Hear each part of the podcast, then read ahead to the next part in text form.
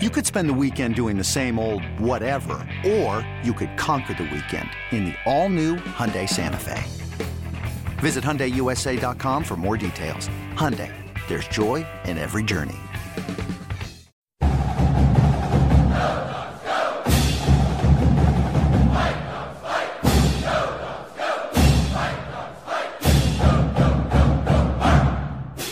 I'm Kim Grinolds of dawgman.com with Stephen Brooks from the Spartan Tailgate, which is the 24 7 site for the Michigan State Athletics, all of that. But uh, Stephen, just kind of a slow couple weeks, not much going on. No, a couple boring football games, very, very boring off the field happenings. Uh, really looking forward to the first bit of action in 2023 this weekend, right? you know, I was commenting with a lot of my friends. It just seems like we enter a new world every other month lately. So uh, you entered a new world. What the hell is going on back in East Lansing, Michigan?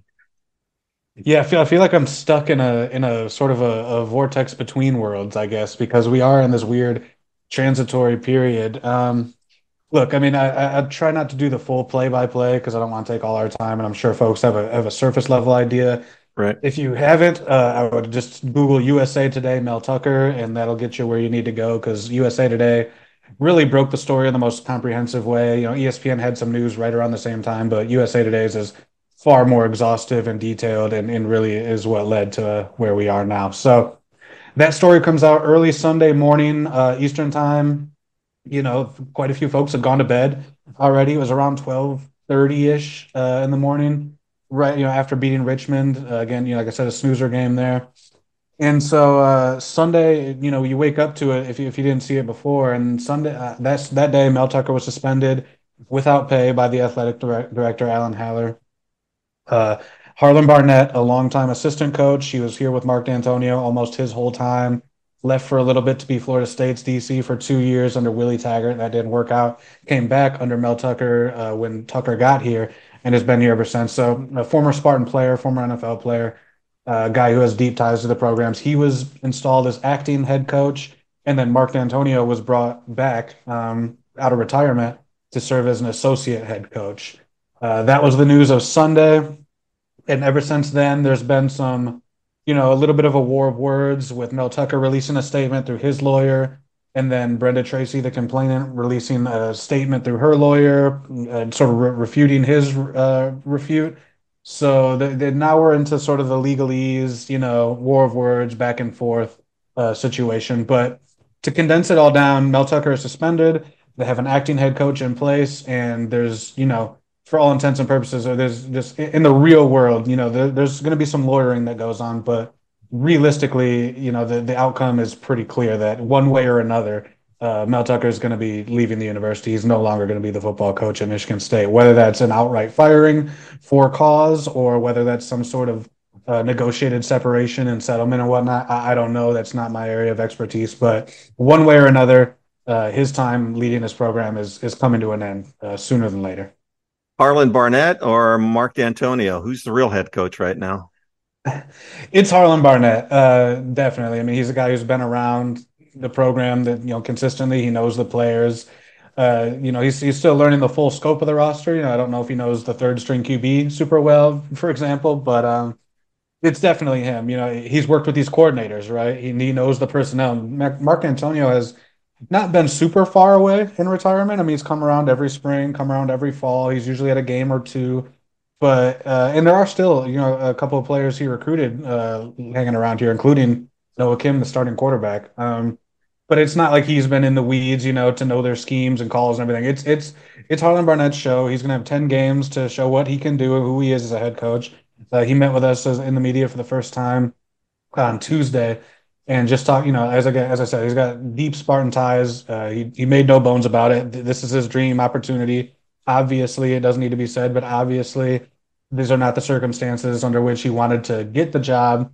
But you know, he is personally, if you could separate the two, he's very excited about the opportunity. And you know, from his understanding, he said that, that this is his opportunity, you know, his his audition to show, you know, he should be considered for, for the main gig. So um, it's definitely him. Mark Dantonio, you know, his I know I know it's a it's a headline and it's splashy and everything, but like I've been telling people, he's not going to be in there like drawing up blitz packages. You know, he's not going to be call you know signaling things on third down or anything like that. He, I think he's more just to steady the ship a little bit and to you know to, he's going to be coaching the coaches. I think as much as anybody. Um, I know he's a calming presence around that facility and that program, but he's really going to be a resource for Harlon Barnett, who again has never been a head coach, uh, and just you know another set of eyes, an outside perspective on some things. Maybe try this, maybe look at that you know, he is the all-time wins leader here. He's done a lot of things, but absolutely, it's Harlon Barnett's deal, and, and he's and Dantonio's mostly just here as a as an advisor, as a guide. What would you anticipate atmosphere inside the stadium on Saturday? Oh, so you know, it's going to be, I think, an all-timer. Honestly, I mean, people are there's so many emotions, right? People are mad, they're upset, they're embarrassed, they're sad. You know, nobody thought that this was, you know, can be an honest, like nobody nobody thought this was going to be a dark horse, you know, Big Ten contending team. Nobody realistically had very high hopes for this team. The whole idea was just sort of do enough to allow Mel Tucker and his staff to keep recruiting at a pretty high level. So, you know, just just make a bowl game, don't fall on your face. The, the most common things I heard this offseason and, and in August and everything were six wins, seven wins, eight wins, you know, on the high end in the best case scenario, uh, given the schedule and just given where the program is. So it was mostly about a, a transitory build year. You know, don't don't do anything to move the program back, but you probably can't do a ton to move it forward yet either. Just sort of, you know, tread water a little bit while the recruits still keep coming in and and keep yourselves marketable in that front. So now that that's out the window, uh, I believe this will be the first game that beer is sold at the stadium. So add that into the mix. Oh boy! Um, and I just know, yeah, and I know a lot of people are just, uh, like I said, feeling for the kids. So I think they're gonna release all their anger and embarrassment and frustration and, and put that all behind the kids to make it as loud and nasty and hostile for Washington as possible. And uh, adding on to that, it's their Hall of Fame weekend for the athletic department. Uh, so that's always a, a, decent celebration right up there with sort of homecoming. Uh, their 2013 Rose Bowl team is having a reunion, 10 year 10 year reunion for one of the most celebrated teams in the modern era. Mark Dantonio is maybe his best team. You know, uh, the first outright Big Ten championship he won uh, when he was head coach here. And uh, on top of all that, uh, I think there's a good chance, very, very good chance that this is the first game that we see them wear their new all black uniforms, which were a pretty big deal in the offseason. And that's something that the fan base has been clamoring for for a long, long time. So throw all that into the pot. And, and I think, yeah, they, they, are going to have a heck of a stew going here. It's, it's not going to be a, a nice, cozy environment for, for Washington. That's for sure. I'm on the sidelines, so I'm walking into a little bit more of a hostile atmosphere than I was anticipating. yeah, no, I think so. I think it's going to be a snake pit. Honestly, they're going to do everything they can because, again, you know, people sort of realize what this team is. I think people re- recognize that, like, hey, we, you know, we have to be a difference maker if we're here in the stands. Like, we have to. We, this has to be a snake pit, a vat of acid, whatever you want to call it. You know, to give these guys every chance they can um, because Washington's that good. They're they're they're legit, and I think everybody realizes that now. I've been saying it up for nine months now, uh, but with what the Huskies have done the first two weeks, I think everybody recognizes like, oh baby, this is this is going to be a tall task. Other than beer sales in the stadium, which that ought to be interesting. Uh, how's this team differently than the one that played Washington last year?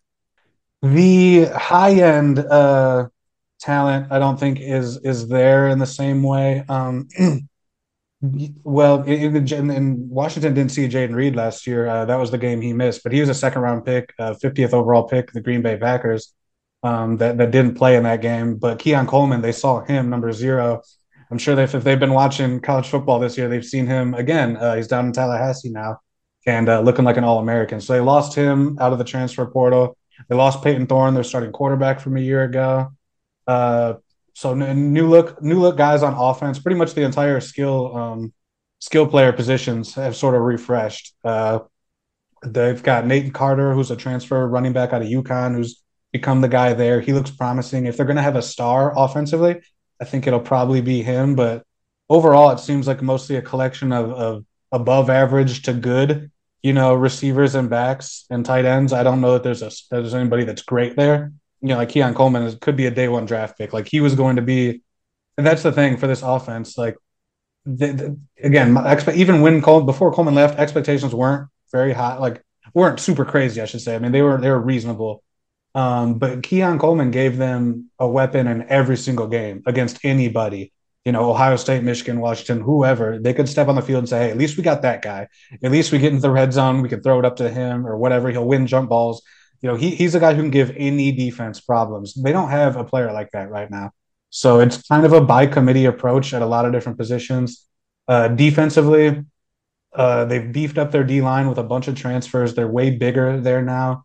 Um, and you know they were really unhappy with how they defended against the run last year, so they added three D tackles in the portal uh, a big defensive end in the portal. Um, Tunmise Adeleye from A and M. He he's not a starter, but he plays a bit, quite a bit.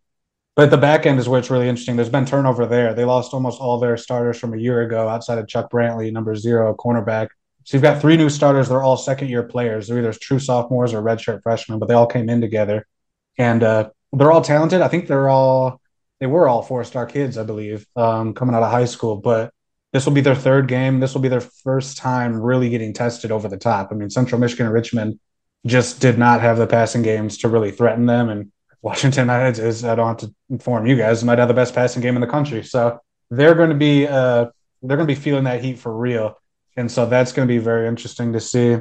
But uh, to, I've kind of rambled here, but to sum it all up, you know, I don't think that their high end talent is maybe uh, is where maybe where it was last year, but the depth of talent. Player one to you know, player 100 on this roster, I think, is better than player 100 last year. Player 50, I think, is better than a year ago. So they're they're deeper and more talented as a whole, but at the top level, they're top 22. Um, maybe not so much, especially in certain areas.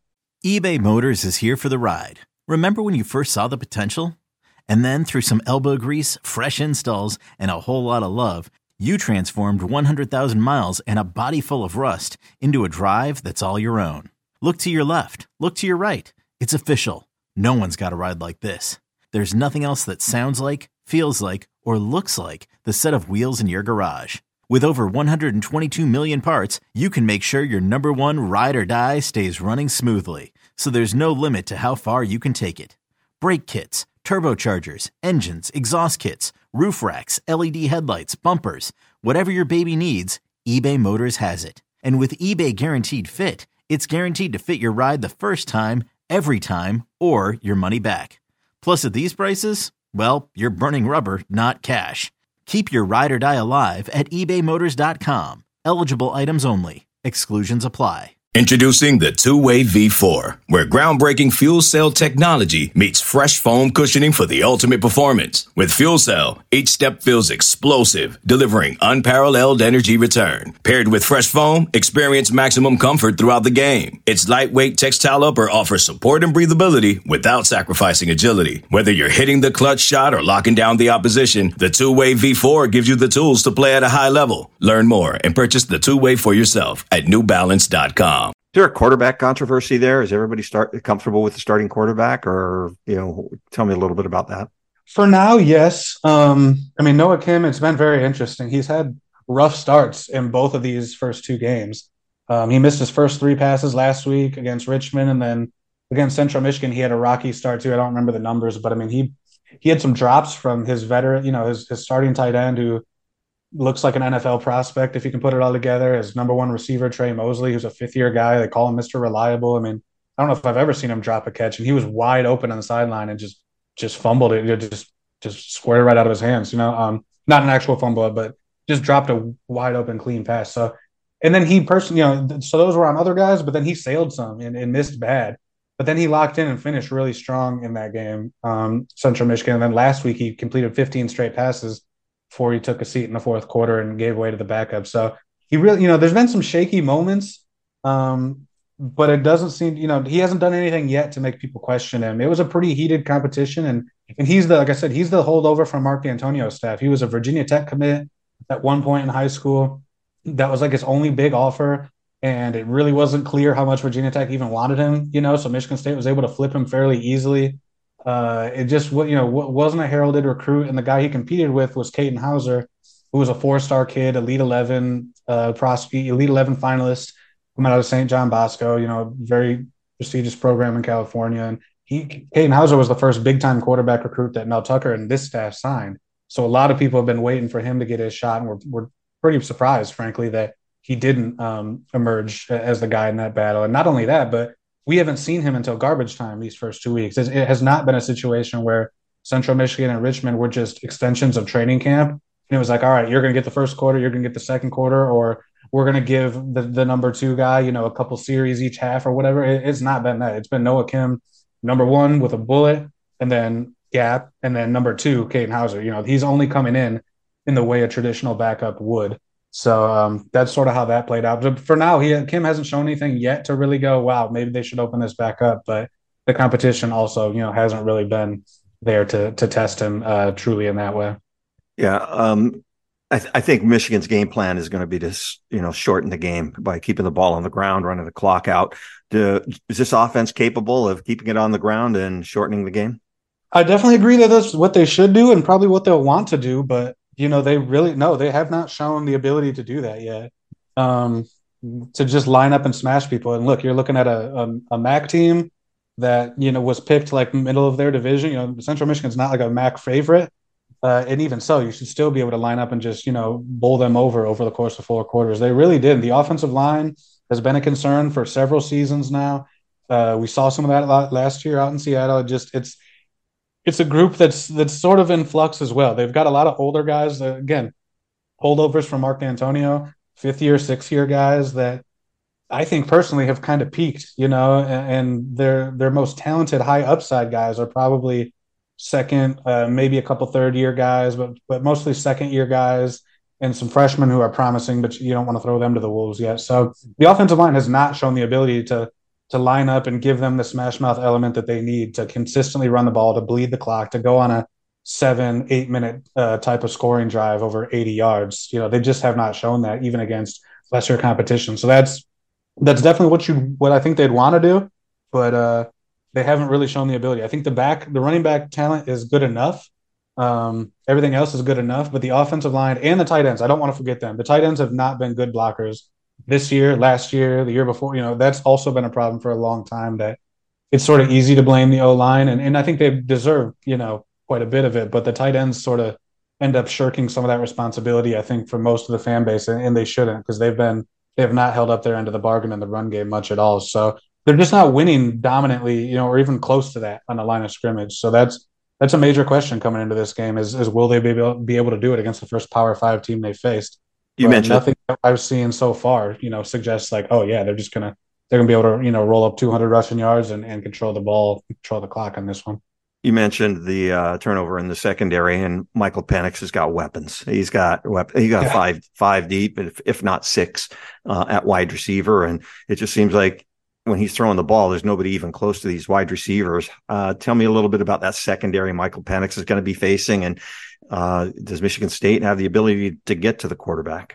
Sure. So starting on the back end, uh, you've got corner number zero, Chuck Brantley. As I said, he's he's played a lot since his freshman year. He's the only returning starter back there. Back there, um, undersized, you know, about five ten ish, five eleven ish, maybe 170 pounds. His thing has always been weight gain. He's he's really struggled to put on weight. Whatever he's listed at, you know, throw it out the window. Um, he's maybe 170 pounds on his best day, so very light, but fearless. You know, he he he he hits like he's 210. You know, he's he he's a big hitter, a bit of a gambler, um, but very physical. Will come up and make plays in the run game. Opposite him is Dillon Tatum, number 21. He's one of he was a four star kid. Uh, I think he I think he's a true freshman or true sophomore. I'm sorry. Um, either way, he's a second year guy. I forget if he if he went past the redshirt limit last year. I'm pretty sure he did.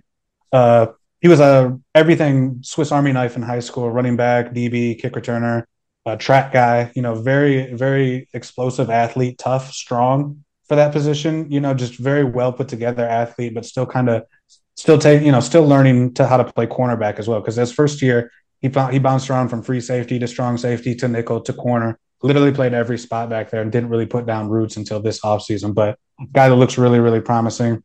Uh, number 43, Malik Spencer, four star kid out of Buford, Georgia. Great program down there. Is one of their big recruiting wins uh, in the 2022 class. Again, second year guy um, will be you know one of their best tacklers, one of their best space players. Uh, you'll see him all over the place as their strong safety. He'll come up in the box and make plays. He'll he'll blitz. He'll cover. He'll he'll be their dime linebacker. You know, if there's one guy that's like a future pro on this defense, and I think there may be a couple, but he's number one on that list. He's, he's a very very good player, and he probably would have been uh, much more involved a year ago if he hadn't gotten injured early in training camp. But everybody, everybody loves that kid. And then number one, Jaden Mangham is their free safety. He's a center fielder, very skinny, tall, slender guy, 6'3", like 180 ish. But again, you know, throws his body into you in a way that you wouldn't think uh, for a guy of that build. So very physical, um, pretty fluid, moves pretty well. Uh, not super twitchy or anything back there, but does this thing, covers the center of the field well. Uh, very, very good, promising young player there. Pass rush is the question. Uh, I talked about bulking up the D line. They've definitely done that. The three D tackles they added are all 6'5, 300 plus. Um, so they, they've bulked up there, but I don't know if they're, I don't know if any of them are, are naturally great pass rushers. I, I don't think so, to be honest. I think their best pass rusher is Zion Young number nine, a second year defensive end. Uh, he was an overlooked guy they got out of Georgia, ranked in like the 600s or something. And Flash last year uh, was one of the guys that ended up being suspended from the Michigan game and uh, didn't get to finish out the season. But he's been very, very impressive this year. And he looks like that real bend the edge guy. And then the other one, and I talk about future pros, number eight, Simeon Barrow, defensive tackle. Um, he's like a uh, I always compare him to Geno Atkins. You know, he's maybe like six one. You know, he's kind of a sawed off D tackle, but he's very, very disruptive in the middle, very strong. You'll see him penetrating and making plays in the backfield. And so he can give him a little bit of pass rush, but I do worry about, you know, if I'm Michigan State, their ability to create pressure with just four, especially, I should say, Jacoby Windmon, their linebacker, number four. Um, he was still playing defensive end a year ago and, and uh, had, had really had a been, you know, made national headlines his first two weeks last season because he had like five sacks and like five forced fumbles or something. Three three and a half sacks and five and a half forced fumbles. Uh, he went crazy against Western Michigan and Akron last year as a converted linebacker playing the end. And then once as, as soon as the Washington game hit and they started playing Power Five teams, uh, he was nowhere near as effective as a pass rusher. But still, he he still gets up on the line of scrimmage. He's still one of their better edge presence guys, um, even though he's a full time linebacker now. But he got hurt last week and didn't finish the game, and, and I think he's up in the air for this one. So um, that's another that's another thing sort of dragging Michigan State down in terms of will they be able to create enough pressure. Start off defensive lineman. I'm stealing that one. yeah, no, he is. He is. He's, he was a high school defensive end, like a big defensive end for high school, and they immediately made him a tackle. So he always had some moves and some wiggle to him. And uh, you know, yeah, maybe he's six two, maybe, but uh, he's just he's very very disruptive in there. Number eight, Simeon Barrow. I think he'll be a pro. Yeah, uh, Germie Bernard started his freshman year. Mean, he enrolled at Washington. They let him out of his letter of intent. He went to Michigan State last year. Now he's back at Washington. Any ill will towards Jeremy at all? Uh, I, maybe there would be if Keon Coleman hadn't left. I think Keon Coleman sort of stole all that bitterness. You know, I mean, people were excited about Jeremy for sure, but they didn't know him super well because of what you just, you know, he, he kind of kind of just showed up for most folks, you know, unless you really are deep in the weeds of following recruiting. But he really just kind of showed up. It's not like he was committed for six months, then he signed, then he enrolled early, and then you heard all, you know, you, they just really didn't know him. And he what? He only caught like five passes here or something like that. I want to say, or maybe even fewer than that.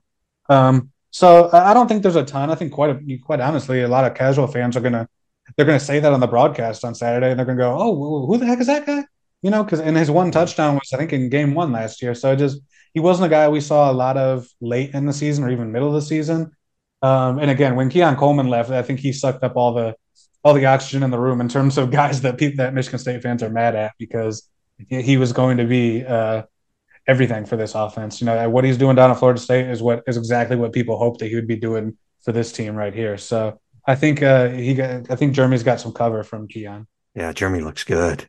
he, he looked he, he looked, looked like a good player last year. And yeah, so uh, yeah, a year from now, when you guys are back at Husky Stadium, when uh, Washington joins the Big Ten, and you guys have another home, another road game on the shores of Lake Washington, who's the head coach for Michigan State a year from now?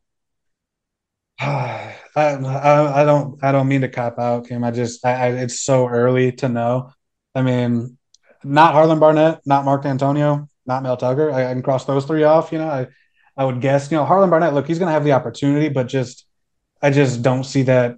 I don't think this team is going to win enough games for him to really have a claim, and I just think that's such a high stakes gamble in this era where a bad hire can set you back so far, and maybe even you know never it might never have been more perilous than than right now in terms of the way the sport's evolving with Washington and Oregon and USC, UCLA coming in. It's only getting harder You know, you're going to be competing for the same recruits. You just, you really can't mess this higher up. You really can't gamble on a first time guy like that, in my opinion.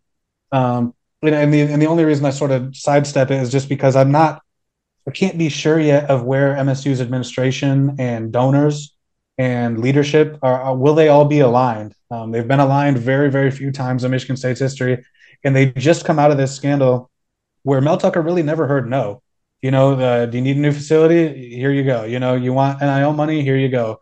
You know, he may, he sort of complained about that uh, in the preseason a little bit, but for the most part, he got everything he wanted: private jets, uh, recruiting budget, support staff, creative department, nutritionists.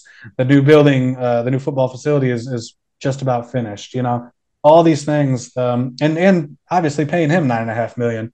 Is everybody ready to to do that again, or does this scandal yeah. sort of make some of the donors and some of the leadership or whatever step back and say, well, we're maybe we're not comfortable going into that you know deep end of the pool quite yet again. Maybe they want to say, hey, we have to do that. Yeah, I just I can't predict yet where all the all the power brokers are going to be.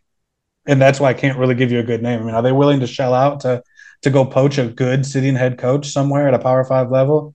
Or are they going to be looking more toward a guy at a lower level, you know, that hasn't gotten a shot, but has also maybe proven as a head coach, but just not at the power five level. I, I just I got to know answers to those questions first about how much they're going to be willing to spend and invest before I could even get realistic about about anything like that. Well, I'm sure Husky fans are going to be following the goings on at Michigan State, you know, throughout the season. We always say we a profanity alert, a little bit of a profanity alert. We we have one rule at dawgman.com and amongst my golfing buddies, it covers pretty much everything. Don't be a dumbass. Mel, Mel, Mel, come on, dude. Yeah. But uh, yeah, threw it all away. I mean, he had everything right there handed to him, everything in his lap, everything a head coach could want. You know, great school. He's making a lot of money and all the resources in the world. And you, yep. just shake, you just shake your head. So, oh well, I wish him the best. He, I, I, wish yeah. him the best. Hope he fi- hope he figures some stuff out. So. Um, right. I mean, Mel Tucker's not going to be in the bread line. You know, he, no. he's not going to be taking donations. He's he's going to be fine, but 95 million that's generational stuff that's you know that's never worry about your account you know that's never look at your statement that's never worry about a penny type of money no he's he'll be fine he probably is close enough to that anyway but 95 million that's that's a that's net jet money man you don't wait yeah. you don't wait in line for the airport that's net jet money exactly exactly so. it's it's no just don't even ask the price anytime anywhere ever again type of money you know yeah, let's go. All right, Stephen, I appreciate you jumping on with us. Anything Husky fans need to know about inside the stadium, outside the stadium? Any any uh any tips? Hmm. Uh not not really. Uh I mean there's metal detectors this year. That's their new thing. So don't bring your guns, I guess. that's the thing. uh don't bring your flask because I guess because they'll catch that too. Like I said, I'm pretty sure this will be the first game with beer, so maybe bring a little extra money. Um, but no, just enjoy it. I'd say maybe just get there early because Michigan State, it's the campus is beautiful. You don't have the picturesque view like uh, Husky Stadium, but the can the surrounding you know mile radius basically is really really beautiful, especially as we get into this time of year. So I'd say just take a little bit of extra time and get there early and just walk around and sort of get lost, honestly, because there's a lot of really cool places to to see and to just check out while you're there. Um, And then there's plenty of other lists or whatever you can find online for like you know restaurants and bars and all that type of stuff. Uh, you know that's that's all those ones are all the ones that you'll hear about are good. Stephen, I appreciate you jumping on with us. Hopefully, get a chance to meet you before the game. I'm sure you will be there. I will get be get. I'm heading out tomorrow, so I'll get in uh, late tomorrow night, and uh, we'll hang around East Lansing tomorrow and see what's going on. So, uh, Stephen Brooks from Spartan Tailgate, the Michigan State site on the 24 7 network. Thanks for jumping on, Stephen. Absolutely. Thanks so much. And safe travels out here to you and anybody listening.